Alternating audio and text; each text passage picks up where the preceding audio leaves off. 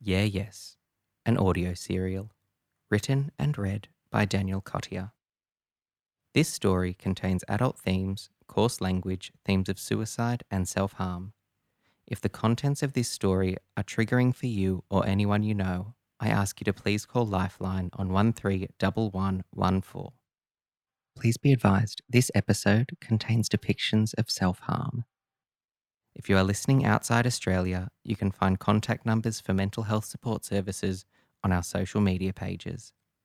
These are found at Yeah Yes Audio Serial on Facebook and Instagram, and Yeah Yes Serial on Twitter.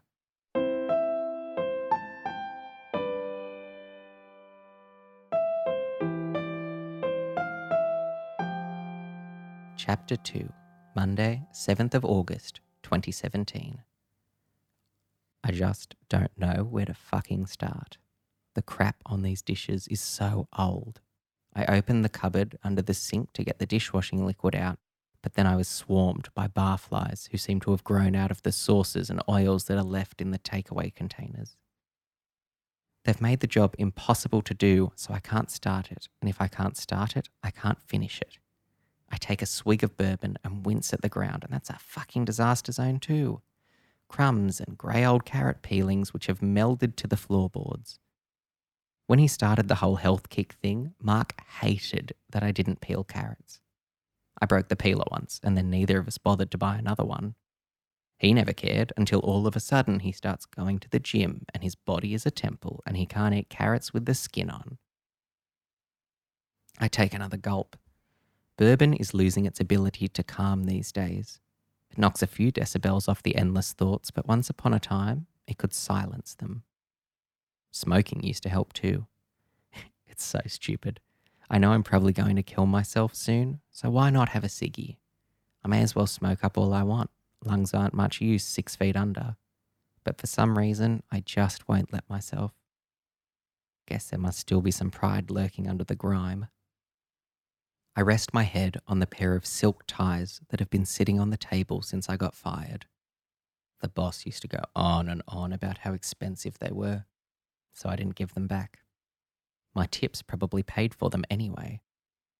Now they serve as quite a comfy pillow when I occasionally fall asleep at the table. The little pilot light of hope is only a few hours old, but it's sputtering out. I know I'll fuck up the trial tomorrow. I haven't used a coffee machine in three months. They're kind of like an oven. Each one is unique. You have to learn how it works. I will fuck it up. And when I do, maybe that's the time to go. But then I wouldn't want Erin to feel like it was their fault. Maybe I should leave a note telling her that, telling them that. Maybe I should just not go to the trial. I shouldn't have gone to the interview. I should have just gone under the bus. I look past the gunk and letters that are strewn across the table to the can of bug spray, and suddenly I know where to start. Take out the takeout. I pull my jumper over my mouth and arm myself, shooting the toxic air into the breeding ground under the sink and slamming the door shut. A swarm come out at me and I shoot them down at close range. I run over and open the door, coughing out into the night air while the spray does its worst. Maybe I could shoot some of this into my bourbon and that would be a good way out. It seems quick and no bus drivers or baristas are hurt in the process. A few bugs fly past me into the fresh air. I let them go.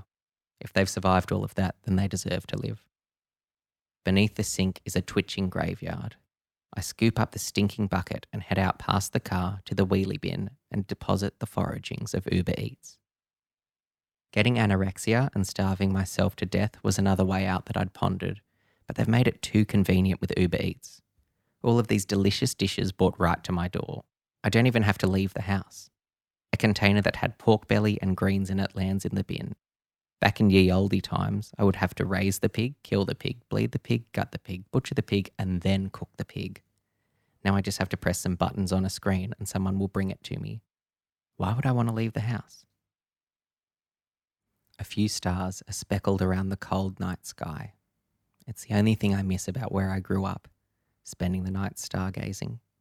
I would sneak out for a cigarette at the park and look at the stars twinkling away. A chilly evening like this with a wind filled blue was the best antidote to teen angst. I dream of being 25 and living in the city with a partner and an earring, looking at the same stars and smoking the same cigarettes. I'd escape all the small town angst and loneliness and never look back. I forgot that feeling for so long while I was with Mark, the overwhelming panic of being trapped. He rescued me from that, and five years later, he dumped me right back into it, the bastard. I take a deep breath in and blow it out through pursed lips, pretending to smoke. My breath fogs as it leaves me, but it's not got the satisfying nicotine hit. I miss smoking for the drama, watching something toxic that was in you leave and purge itself into the night air. I take a last puff on my cosmic cigarette, watching the steam billow behind me as I head back in to fill up the sink and wash the dishes. I rub a thick layer of dust off the plug would some of this dust be Mark's skin cells? His molecules would still be all over this place. It's comforting to know that he's not totally gone. While the sink fills, I take another gulp of bourbon. It should be my last gulp for the night. I've almost finished the bottle, but it was half empty when I came back home. I don't want to be hungover at work tomorrow, but then I'll fuck it up and lose the job anyway, so maybe I should be a little buzzed. I squeeze the dishwashing liquid into the water whisking it with a fork to get that bubbly effect happening. I became an expert whisker, making endless bloody omelettes for Mark. He may have been toning up his whole body, but my right forearm was like a rock. A mug is easy. Start with a mug, pick it up, dip it into the water, get the sponge, Ooh, not that gross one, that's old and crusty. Brush off the flies and get a new one from underneath the sink. Wipe it out, put it on the draining board. Done. Success. One down. Another mug. And another mug. And another mug. And another mug. Christ, how many fucking mugs are there in this house? And another, and another, and another, and another, and another, and finally another. 12. There are 12 mugs here to hold the hot beverages of one person. Ridiculous, especially when that person only drinks bourbon.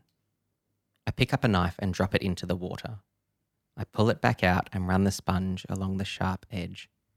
This knife is top quality. For our third anniversary, I saved my tips and bought Mark a really good and very expensive knife set. It was especially expensive when you compare it to the $30 gift voucher he gave to me, which his mother had given him for Christmas. I bought him one of those red knife blocks in the shape of a man for the expensive knives to live in. He's still here at least, reclining on the counter with knives through his head, pelvis, and knees. I'm holding the one that goes through his heart. So I guess Mark didn't leave me totally alone.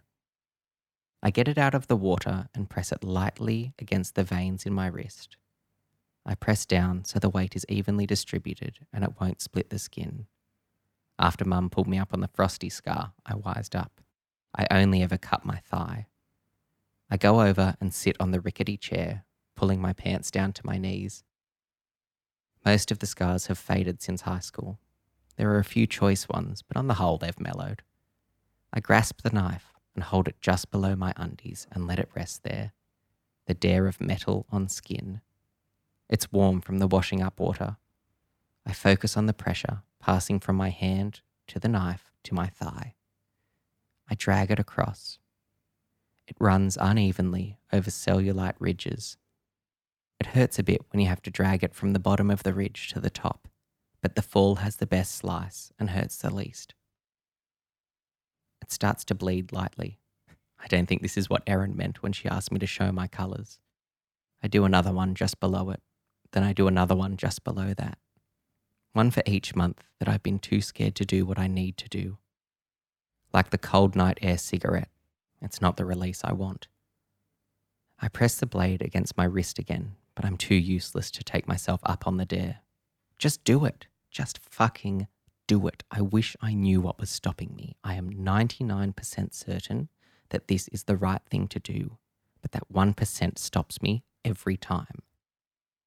I drop the knife into the water. I'm not doing any more washing up tonight.